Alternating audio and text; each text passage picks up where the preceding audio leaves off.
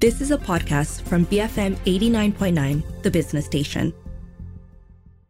Good afternoon. Welcome to Health and Living with me, Tee Shiao Eek. It's our Doctor in the House segment today with my co host, Dr. George Lee, consultant urologist. Hi, George. You braved it through the rain to make it here. wow, it's another gloomy fly- Friday. Friday. Right? It is a gloomy. It's been uh, gloomy and rainy Every for day. days. That's yes. right. So um, I think we hope our listeners who are driving are, Mm-hmm. are driving safe as well. Um, we've got a serious, very, very serious, but Very very, serious. important topic uh, for today's show. And it's in conjunction with World Suicide Prevention Day, which is commemorated on the 10th of September, Mm-hmm. which is uh, in two days' time. And uh, there was some really welcomed news earlier this year when the, um, the, the bill to decriminalize attempted suicide was finally passed in Parliament. Uh, and this has been a very, very long time coming. Uh, but of course, the work doesn't end there. And um, what we want to find out in our show today is uh, to, to hear from some people working in this uh, area of uh, suicide prevention. Um, what can we do as individuals and as a community to support and to help those who are struggling with their mental health and, and with suicidal ideation? Joining us in the studio, Alia Ali, founder of AWAS, which is Awareness Against Suicide, and Justin Victor, chairman of Befrienders KL. Um, Alia and Justin, thank you so much for joining us today. How are you? Good evening. Thank you for having us here, having me here. Hi, hi. Thank you. Thank you for having me here again.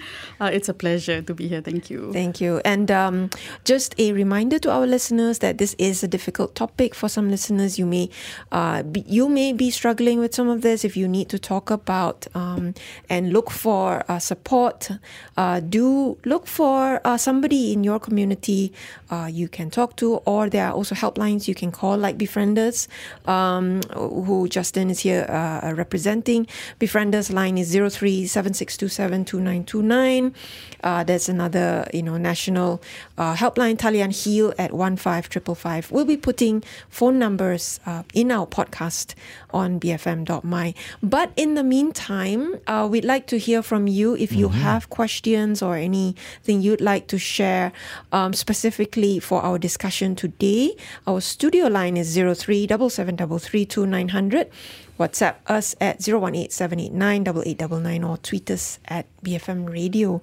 Um, perhaps I can get um, both of you to weigh in first about um, your response to the decriminalization uh, when the bill was passed in Parliament.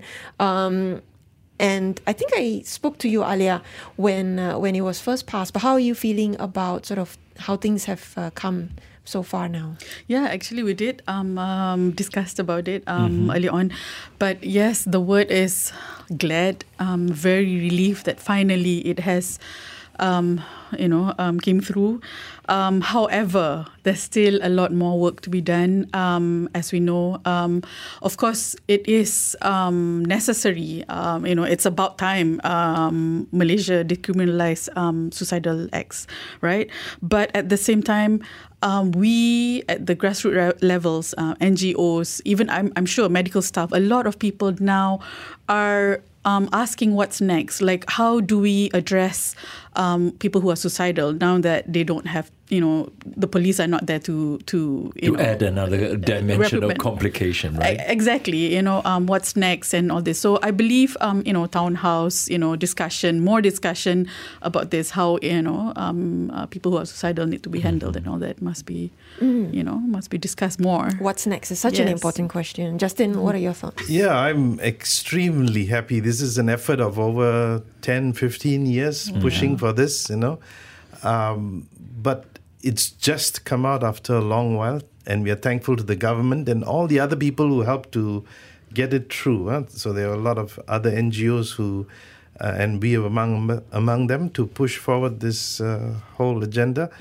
And now, as um, Alia has mentioned, no, it's not the end of it.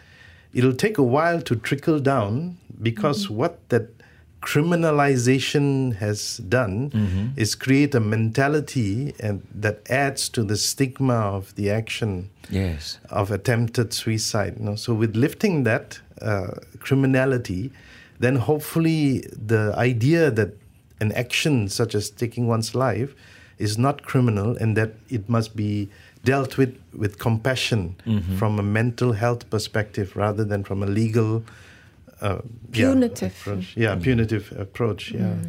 I'm sure the bill just passed in the beginning of the year and not many people know about it, right?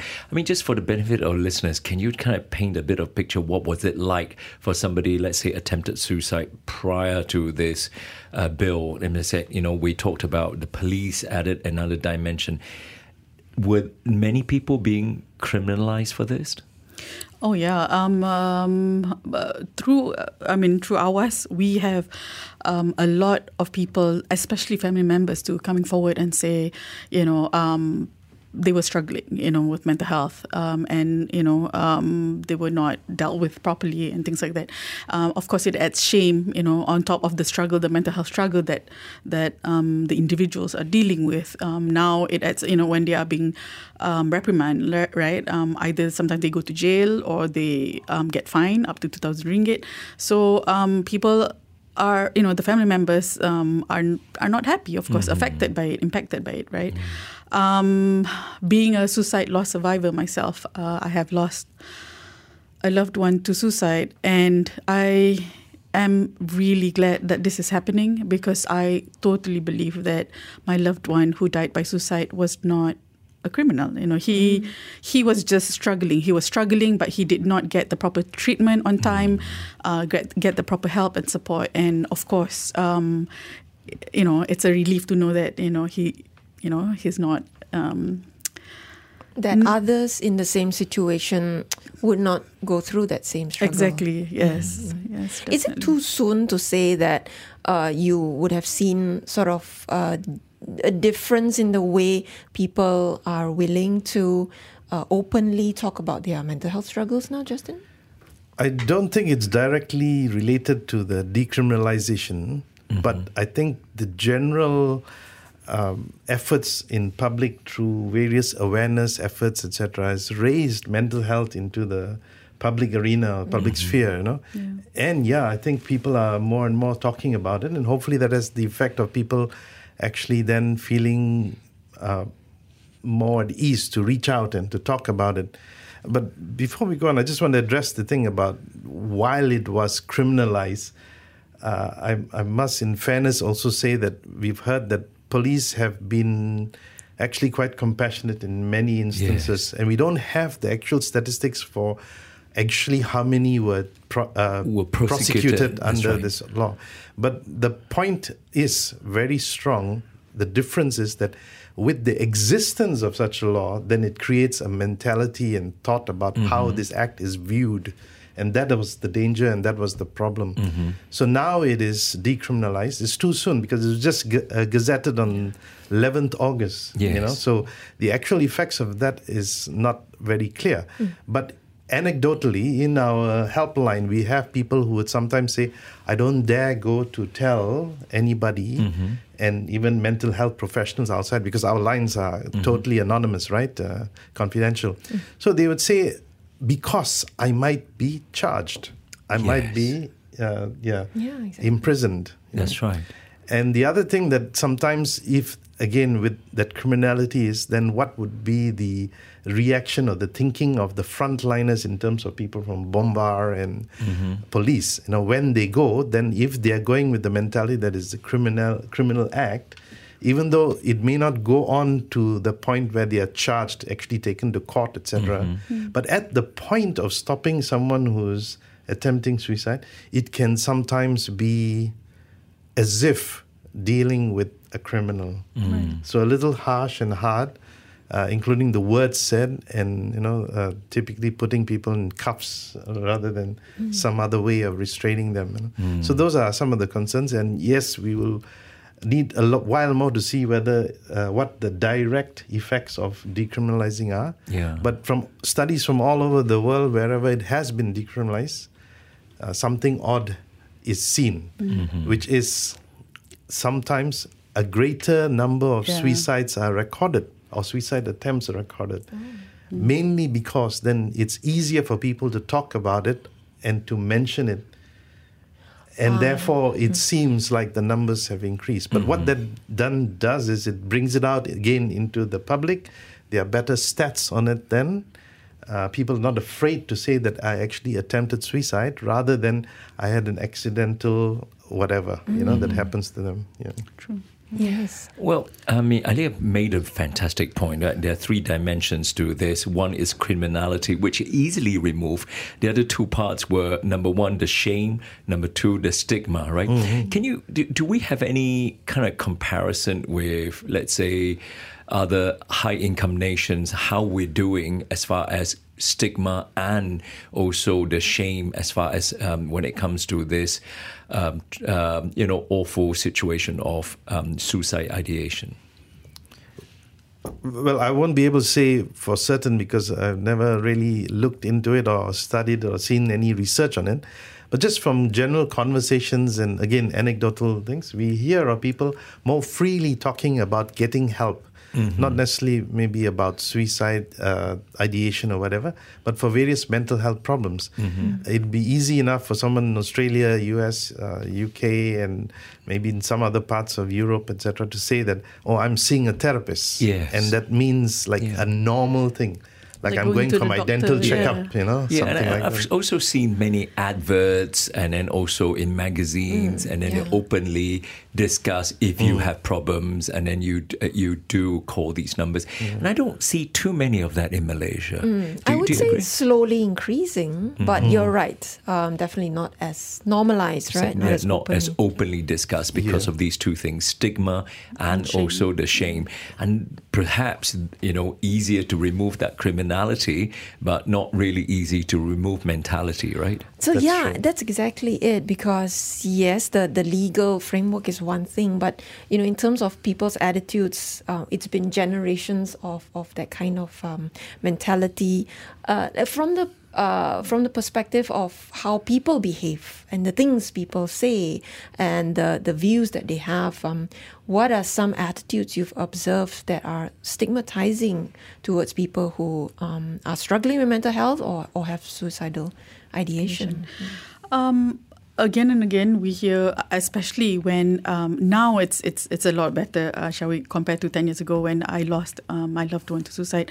Um, the you know the whole media thing, you know, Facebook, everything on social media. Um, uh, blogs, uh, you know, people are just willing to forward the WhatsApp messages because it's so sensationalized, right? But now uh, I can see a progress. Um, a, lots of ch- uh, things have changed, especially in terms of um, safe media reporting. You know how um, people are more aware. Um, uh, better, slightly better than uh, previously, uh, but still uh, a lot more work, um, um, of course, uh, to be done. And um, uh, this is this is uh, of course still an uphill battle, um, and um, um, Yeah. Um, Justin, what about yourself? What what other Yeah. stigmatizing attitudes do you think you know we, we could from our conversation today, you know, anybody listening, if they can uh, just reflect uh, on on on that as well, it's it's one step somewhere, right? Yeah, I mean, th- I think behind it is a huge, huge problem of lack of uh, information or understanding about mental health, even though so much is being done compared to previous years. Huh? And uh, because of the lack of understanding, someone who goes through those kind of problems uh, can be met with various kinds of attitudes and reactions, such as, I mean, the common ones are don't be a drama queen, you know, if you have a problem, you know, something Seeking like for that. attention, Yeah, seeking for attention. dismissive Uh, yeah, Yeah. dismissive, and then worse is then people would label them or scold them. Uh, let's say someone goes through deep depression, and then one of the symptoms or the way that it may be showing is that you have no interest in doing anything. So then, for someone who doesn't understand it from outside, especially let's say parents would say, "Stop being lazy, Yeah. get up and go and do your Yeah. stuff." But to get up and go Yeah. is not easy. Yeah. So they get labeled. Uh, let me. I'd love to give this caricature, and it's not one particular instance, but very often mm-hmm. when we do public education sessions, mm-hmm. etc.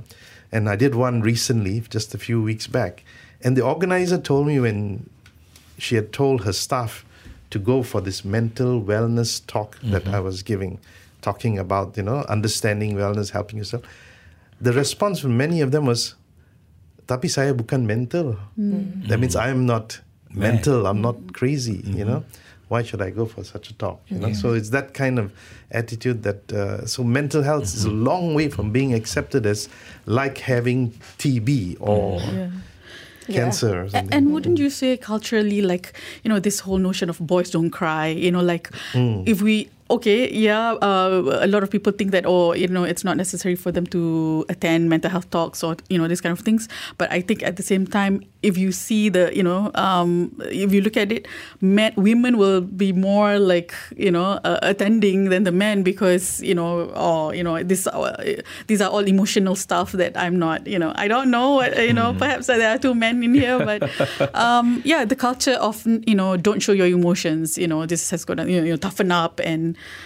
I think um, that's among the stigma also. Um, Actually, that's yeah. true. Masculine attitude. Yeah. right? That's right. Yeah. We'll ask George how he feels yes. You know, after the short break, and then we'll find out. That's right. Um, in the studio with us, Alia Ali from Awareness Against Suicide or AWAS, and Justin Victor, chairman of Befrienders KL. Together with my co host, Dr. George Lee, we're discussing how we can all support suicide prevention in conjunction with World Suicide Prevention Day, which is coming up on the 10th of September. Stay tuned. We'll be right back on Health and Living, BFM 89.9. Good afternoon. Welcome back to Health and Living with me, Tee Shiao Eek, and my co-host, doctor George Lee. It's our Doctor in House segment. We are um, marking World Suicide Prevention Day, which is commemorated on the 10th of September, with a discussion about how you can support suicide prevention. Joining us for this show, Alia Ali, founder of Awareness Against Suicide, AWAS, and Justin Victor, chairman of Befrienders KL. If you have any questions or any thoughts you'd like to share, you can call us at 0377332900. You can also WhatsApp our U mobile number 018-789-8899 or tweet us at BFM Radio. So AWAS and Befrienders are actually, you know, your organizations sort of very much working at the community level. Um, I I guess advocacy as well as providing support. Um, perhaps for the benefit of our listeners, you could each explain what your organization does and the role that you see yourself playing in the bigger, um, the bigger picture of suicide prevention. Uh, Alia, perhaps you could start first by sharing what AWAS does. Okay. Um, we um, definitely advocacy. We do um, a lot of uh, you know programs on awareness, awareness programs, um, um, uh, suicide prevention work. And also postvention. I think postvention is one of the things that people don't really, really um, talk a lot about. Uh, postvention is an intervention um, after a suicide happens. So it's important uh, that um, postvention activities um, is done or um, uh, is being held after uh, uh, when a suicide death happens in a community, so that people who were traumatized or who have been uh, who have traum- traumatized by witnessing, you know, some witness, some need to talk about it, some felt really stressed or you know couldn't sleep at night or disturbed, um, know that they are going through a normal response, but at the same time, um, they need help. You know, they they should seek for help if they, you know, it's it's let's say more than two weeks or so, you know, not being able to sleep or not functioning and things like that. Um, so these are the three things, and um, uh, we provide support group. Uh, definitely for people who are suicidal and as well as people um, who are uh, survivors of su- suicide loss. So family members, um, and it doesn't have to be family members. It could be people bereaved by suicide, people impacted by suicide. Some doctors um, who have lost um, their patients. You know, um, so yeah. Yes. Uh, how important is it that it's a peer support angle, that it's coming from uh, people who share the same experience, right? Right. Well, um, I guess um, it all started when I was looking for support um, when I was uh, dealing with my own suicide loss. Um, 10 years ago, um, I was seek, really seeking for somebody with lived experience. You know, I know I could have gone to the doctor, you know, uh, and get treatment and whatnot, but I really wanted to l- know how to maneuver, um, how to maneuver or survive this pain, you know, this grieving of, of losing someone to suicide, right? Um, so, um, so that's where AWAS started, and um, we provide support um, for family members and um, and loved ones. Um, they can come and speak to us. A lot of them uh, you see, for every one suicide, um, there are um, research shows that there are about 135 people impacted by one suicide mm-hmm. death. So there are a lot of people impacted by it actually, uh, but whether or not they are aware that they've been imp- impacted or they're d- denying it, but somehow rather that can. you know the trauma can still come back and haunt you and you know things like that so support group have been um, wonderful, I believe, um, to myself um, and as well as others because we can always come to each other. And because you, you know how the, uh, the waiting list is very long to see a psychiatrist or counselor or psychologist right? So having that peer is an instant sort of um, support that you can get um, and at the same time you know you're talking to somebody who has grieved or who has gone through that same pain you know battling the same thing. Because people who are grieving they constantly need to talk about it and talk about the pain um, you know um, assurance and all that. And to wait for an appointment you know sometimes uh, especially in the um, in the government in the you know public uh, sector you have to wait for three months two months you know depending. So that peer support can play that buffer mm. sort of you know buffer to you know for them to to have somebody to to rely on or to talk to to turn to during their times of distress and mm um, yeah, yeah, mm-hmm. and befrienders. Yeah, um, well, it's a totally volunteer-based organization. Mm-hmm. People from all walks of life, ages, and religions, races, etc., uh, who are trained. Though there is substantive training, and it is really, in a way, to say uh, thriving or going on for over 53 years because I think it has a time tested experience of this truth that offering somebody space, as they use this language now, giving space to someone, giving time, being non judgmental, just listening to them mm-hmm. can already do so much. Mm-hmm. And we fall in this space of non-professional, right? Mm-hmm. But not entirely uh, non-trained. Yeah. So in in a way, when I talk about what Befrienders does, I also have behind me the hope that people will realize that you don't need to be a psychiatrist or a um, master's in counseling or a clinical psychologist to be able to start helping people around you. Mm-hmm one, of course, you can join Befrienders most welcome. Yes. we need more people. But besides that, you know, there are all these training programs, uh, short ones being done by so many other mm-hmm. NGOs and social entrepreneurs to uh, educate and to upskill, mm-hmm. provide basic skills to the first level.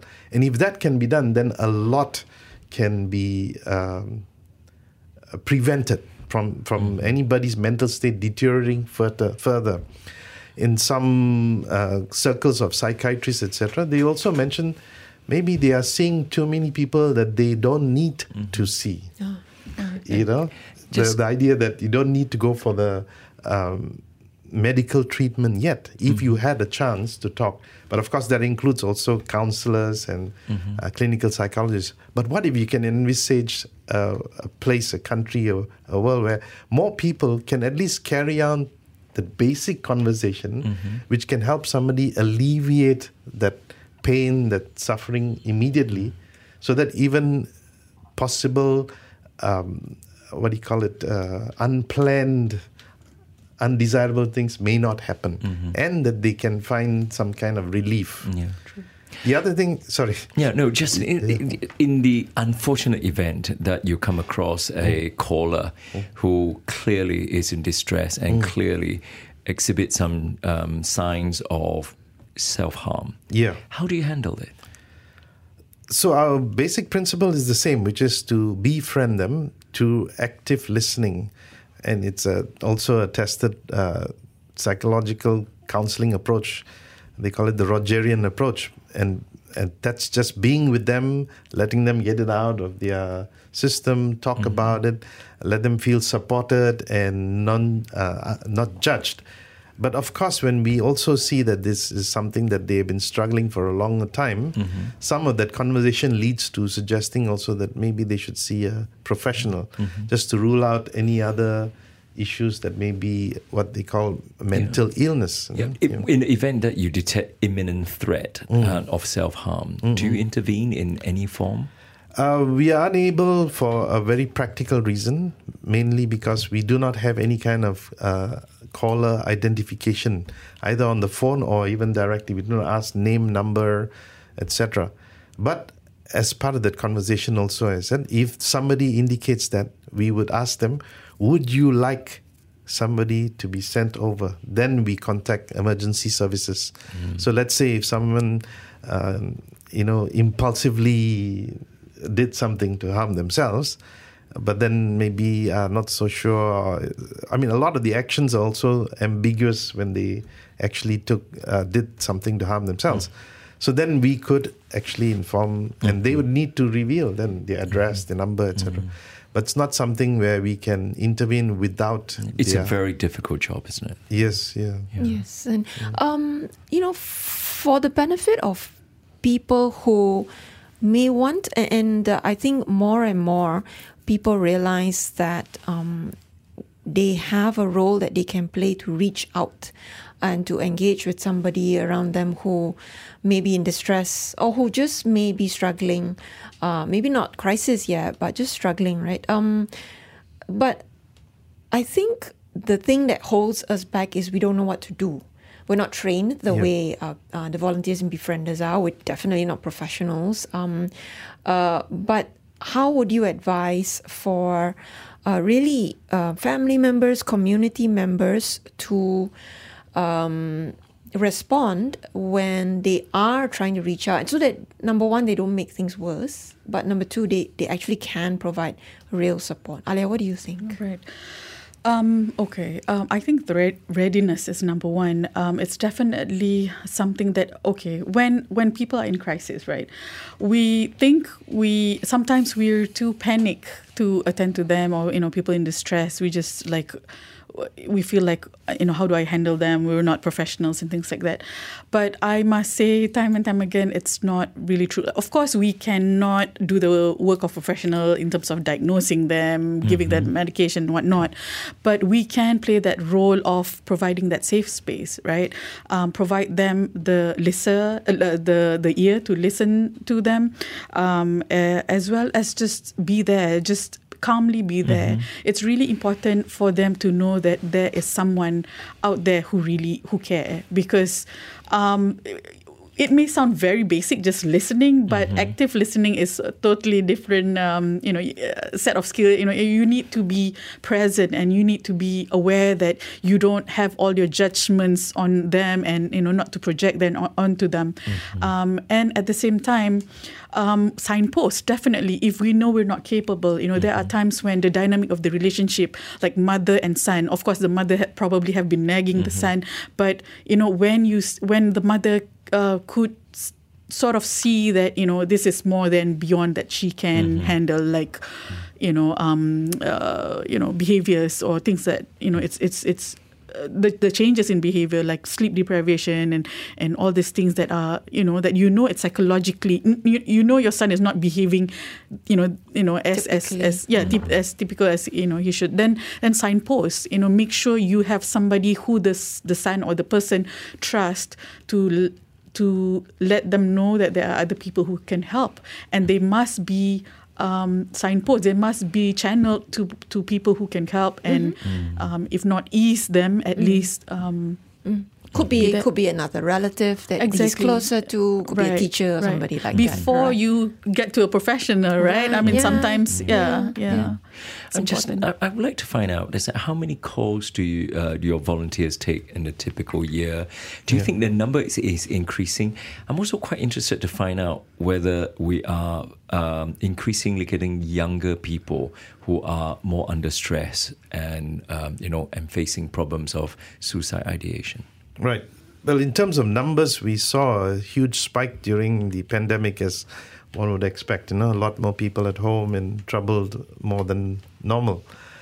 Uh, so yeah, so 2020, 21, there was a huge spike. But before that, and now coming back to what numbers we saw, and uh, always incremental over the years, but smaller, it's about 30,000 calls a year. And that's uh, so about an average of about 80 calls a day that we take. And out of that, about 25 30% have suicidal ideation. Really? That's Yeah. very high. In large Yeah. sc- in- and about 70 80% have, have serious problems of various sorts yeah uh, then the other calls are more like say information and yeah those kind of things What about George's question about Yeah. age? Do you know? yeah age two uh, maybe more younger people uh, the 15 to 29 is the kind of group that we look at and those are making up about uh, 40 50% of the calls you know and uh, we also have an email befriending uh, service yeah? Yes. now that one sees maybe more younger people Yes. uh, Because engaging than yeah. naturally they're more aggregated Yeah, towards kind of that's like a new online media new of media, contact. that kind yeah. of thing. Yeah, Yeah. yeah. So yeah, that is, and, and what's good, of course, is that they are learning. A lot of mm-hmm. them already check up on themselves mm-hmm. uh, through the mm-hmm. internet, etc. But also the other side of it is where we are seeing. Maybe I, I don't have the statistics on it, but a lot of them saying that they are not supported by the family families and some of them actually ask that they would like to get professional help mm. and are denied. Okay, uh, in fairness, there are a lot of others who also say they're supported and struggling, but there are also many who are going through that. So maybe if it's, if it's a message to the community, Yes. yes. give them this opportunity. Yeah. If I may add, um, um, uh, AWAS has text line, um, not for people in crisis per se, uh, but um, uh, I think uh, to answer to your uh, question, um, uh, younger people find texting. Uh, we don't answer calls. We don't have, um, you know, calling. But if you text, we will respond to you. So I think the younger ones are, you know, it's more appealing for the younger ones to text, Yes. and you know, uh, of course, they maintain their anonymity, you know, and and they can they can contact us anytime. Um, and I we see a lot of like people at the age of 12, as young as 12, uh, sometimes 11, um, all the way up to, of course, um, you know, 20 plus. But um, one way that we handle them is um, we have the services um, to take um, people um, who are, you know, who, who reach out to us um, to seek for help, even for first appointments, especially. Uh, but for children or uh, uh, um, people who are underage, uh, below 18, right? We, of course, we can't, we cannot simply take them uh, because we need the, the consent of the parents, right? So what we do is we sometimes ask them the permission that can we discuss with the parents. So we do this kind of work too, um, so that they are being supported. Um, Yeah. yeah. but younger younger people are contacting us. Well, Do, do you agree? I, I, I genuinely believe that the younger generation uh, actually have it a lot tougher than well, definitely from dinosaurs like me, because compared to my son, I, I generally think that in many ways, the social media and everything that um, in the environment that he's in, life is a lot, lot more pressurized. It, is that part of reasons why we're seeing such young age that are contacting AWAS and also befrienders, and then in such a large number? Do, or is that just a perception that I have? Well, for me, I think you're right, uh, and I would agree to that. A lot of older people with older generation would think, "Oh, we got it harder. You know, life was harder. There's no technology and such, what, what not, right?"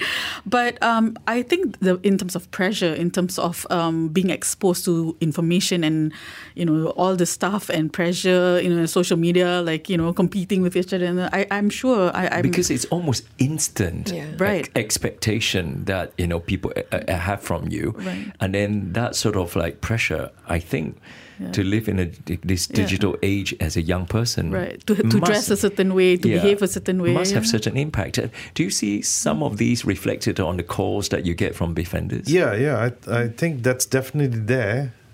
But again, no, I think people are also saying that the the modern age and the social media have the other side, which is giving a lot of uh, information and opportunities for people to learn and be able to handle what they're going through. it's a double-edged sword Yeah, It that's is, right. it is. Yeah, yeah. I do feel though, like you said, George, um, because we are able to give the younger generation more, I think we also expect more from them. Yes. Yeah, on the flip side. We'll continue this conversation after another quick break. Uh, my co host, Dr. George Lee, with me in the studio, along with Alia Ali from AWAS and Justin Victor from Befrienders KL. We'll be right back uh, or to continue our discussion on suicide prevention right here on Health Health and Living, BFM 89.9. Good afternoon. Welcome back to Health and Living with me, Tee Shiao Eek, and my co host, Dr. George Lee.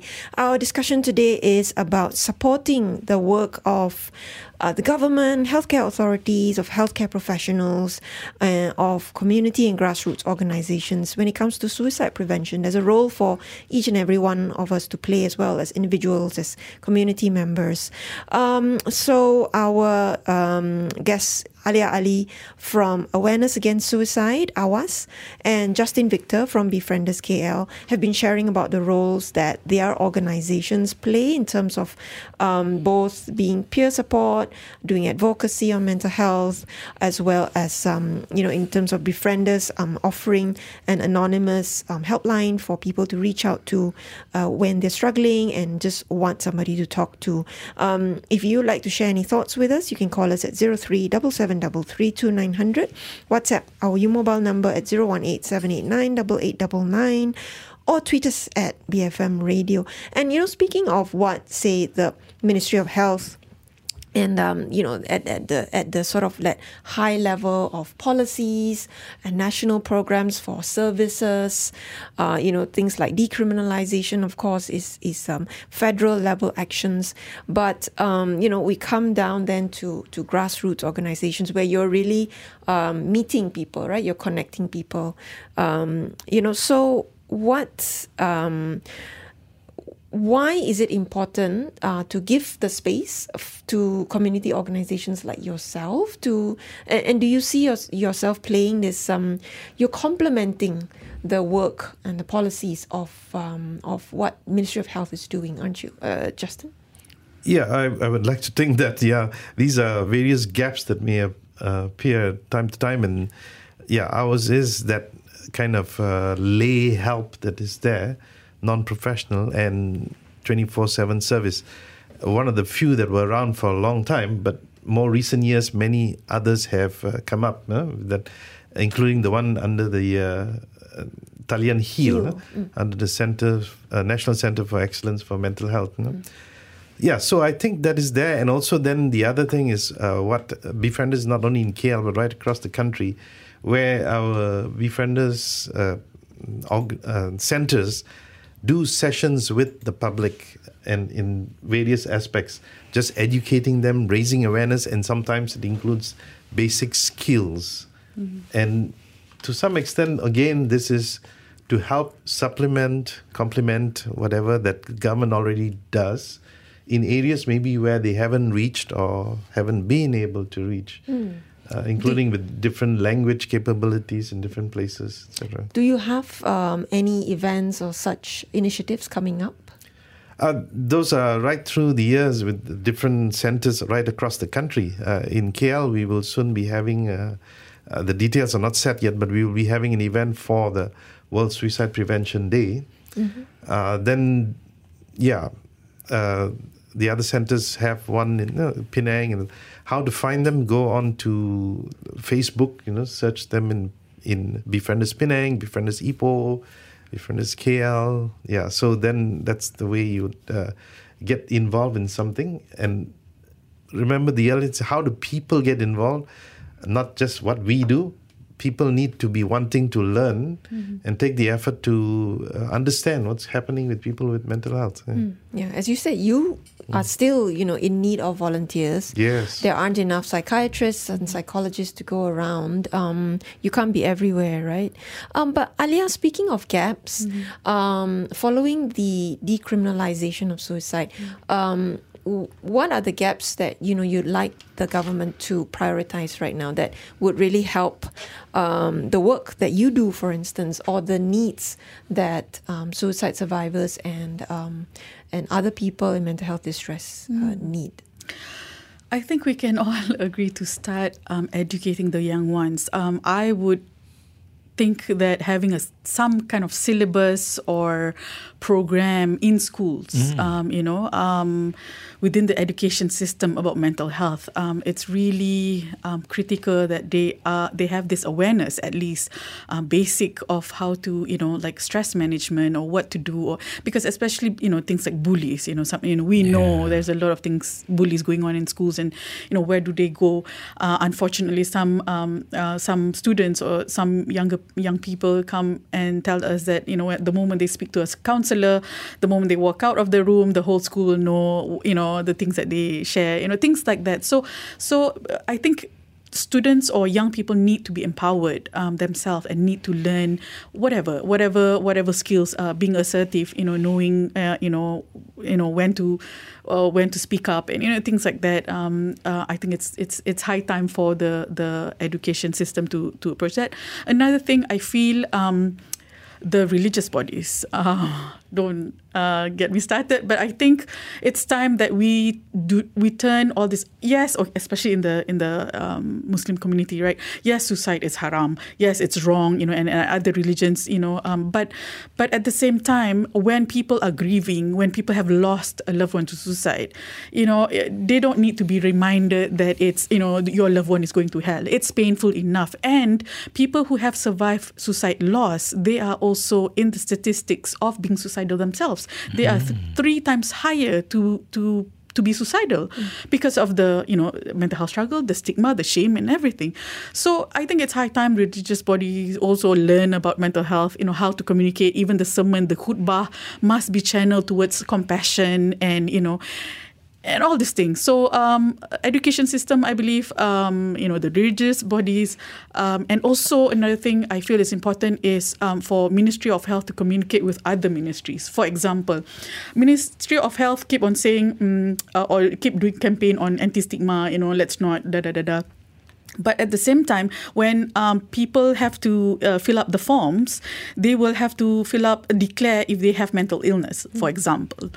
And other other um, ministries will be like, oh, oh uh, uh, they don't know, you know, uh, because of uh, the forms that they use are all old. So um, and because of the forms, they are being discriminated. They don't get the job. They don't get the the race and things like that. So it's really it has to be a you know everyone's effort you know all the ministries have to come together talk to each other and make this change because if not you know we're just going around in circle and yeah, Yeah. Uh, Justin, earlier you said what's next, right? So for you, what's next? What's next that's uh, most important to be prioritized? I'm sure you have a long shopping list as well.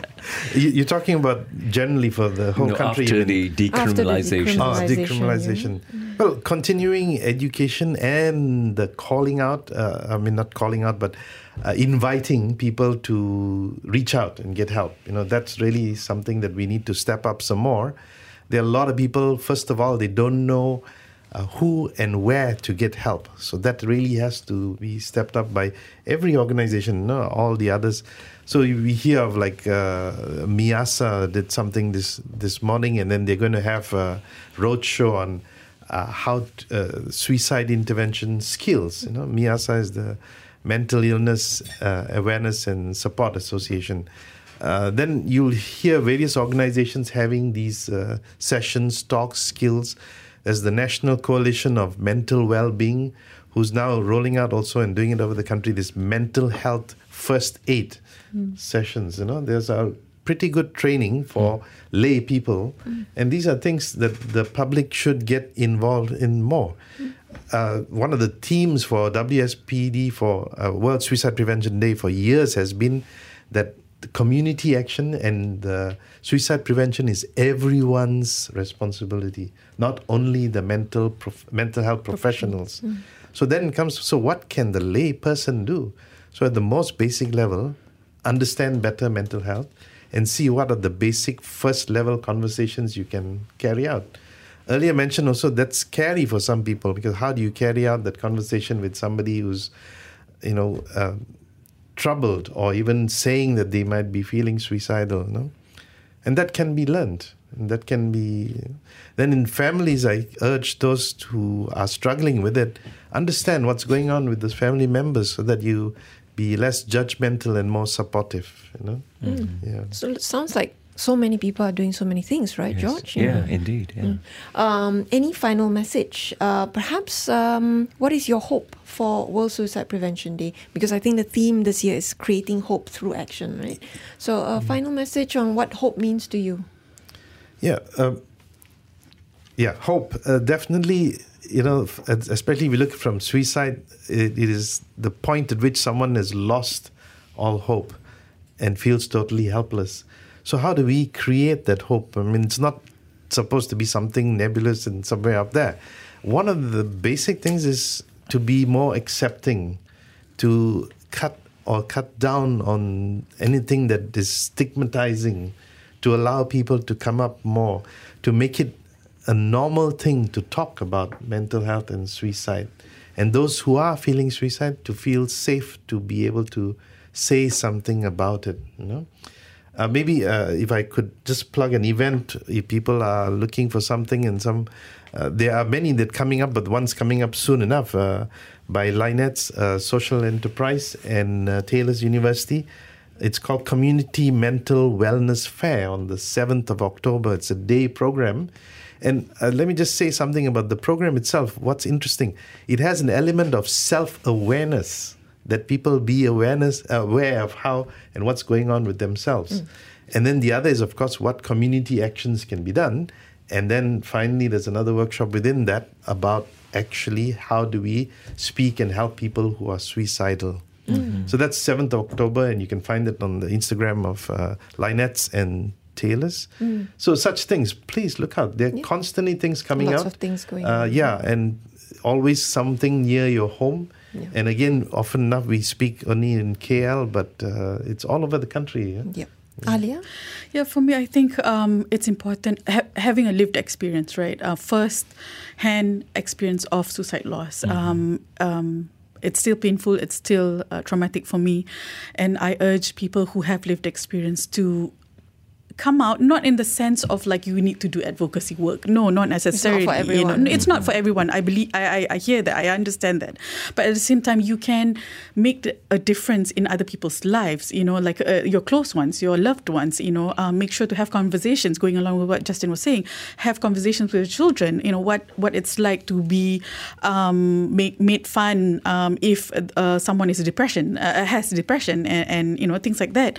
Um so i i believe in um, um talking about it uh, people with lived experience must uh, share um and uh, you know at their comfort level um and uh, to make that change um so that we can all move forward and and and you know and make a difference. Um because research shows that when people with lived experience it doesn't matter if you're a first hand you can be a you know a doctor or whoever but when you share in a compassionate way it will help others to become courageous and speak up and you know that can change the whole you know uh, mindset or mentality and culture um, among Malaysians Ali, I would like to take the last uh, words to kind of like uh, answer your questions about, you know, the gender uh, differences in, uh, you know, uh, help and treatment seeking behavior. Also, you know, Justin's uh, questions about parents, because you mentioned that. I recently had this amazing opportunity to uh, have a father and son trip to Africa. And to my surprise, I, that's why I, how I realized how tough it is for uh, my son. And then exactly what you said, it's like, you know, all that expectation, everything is boys don't cry. And then he said to me that, look, at, in all that kind of like awareness in the UK about, you know, how you should. Um, voice your concerns about being, you know, when you're under pressure and that sort of thing. He found it difficult, even in that busy jobs and everything. He felt very lonely, and uh, in many ways.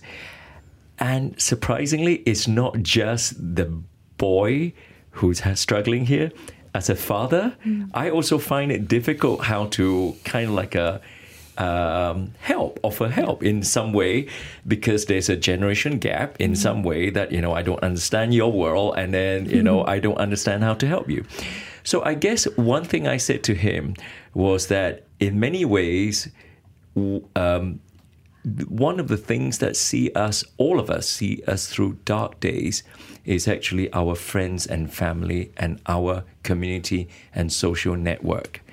So, what I said to him was that perhaps one of the things that you need to do is build your social networks of real people mm. around you, your neighbors, your communities, and those are the people who are going to see you through dark days. Mm. And then I think in real world that you know if we build a lot of these caring community it's just like what the the theme is mm. is about hope in the community and care for each other mm. when you need some help from each other perhaps that's the days that you know your friends and your families is going to get you out of the dark days of course i'm not expecting i hope that he's not really into those dark days but i think eventually if we care for each other in a community, and then that those are the days that we can prevent, uh, you know, uh, us from falling into those dark days. And that's mm. the word hope, I yes, think. Yes, yes, absolutely. The, especially for the newer generations. Yes, thank you so much for sharing, George. Yeah. And that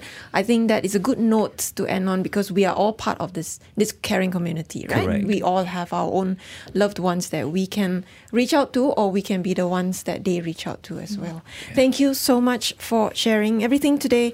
Um, my co-host, Dr. George Lee, as well as Alia Ali from AWAS and Justin Victor from Befrienders KL.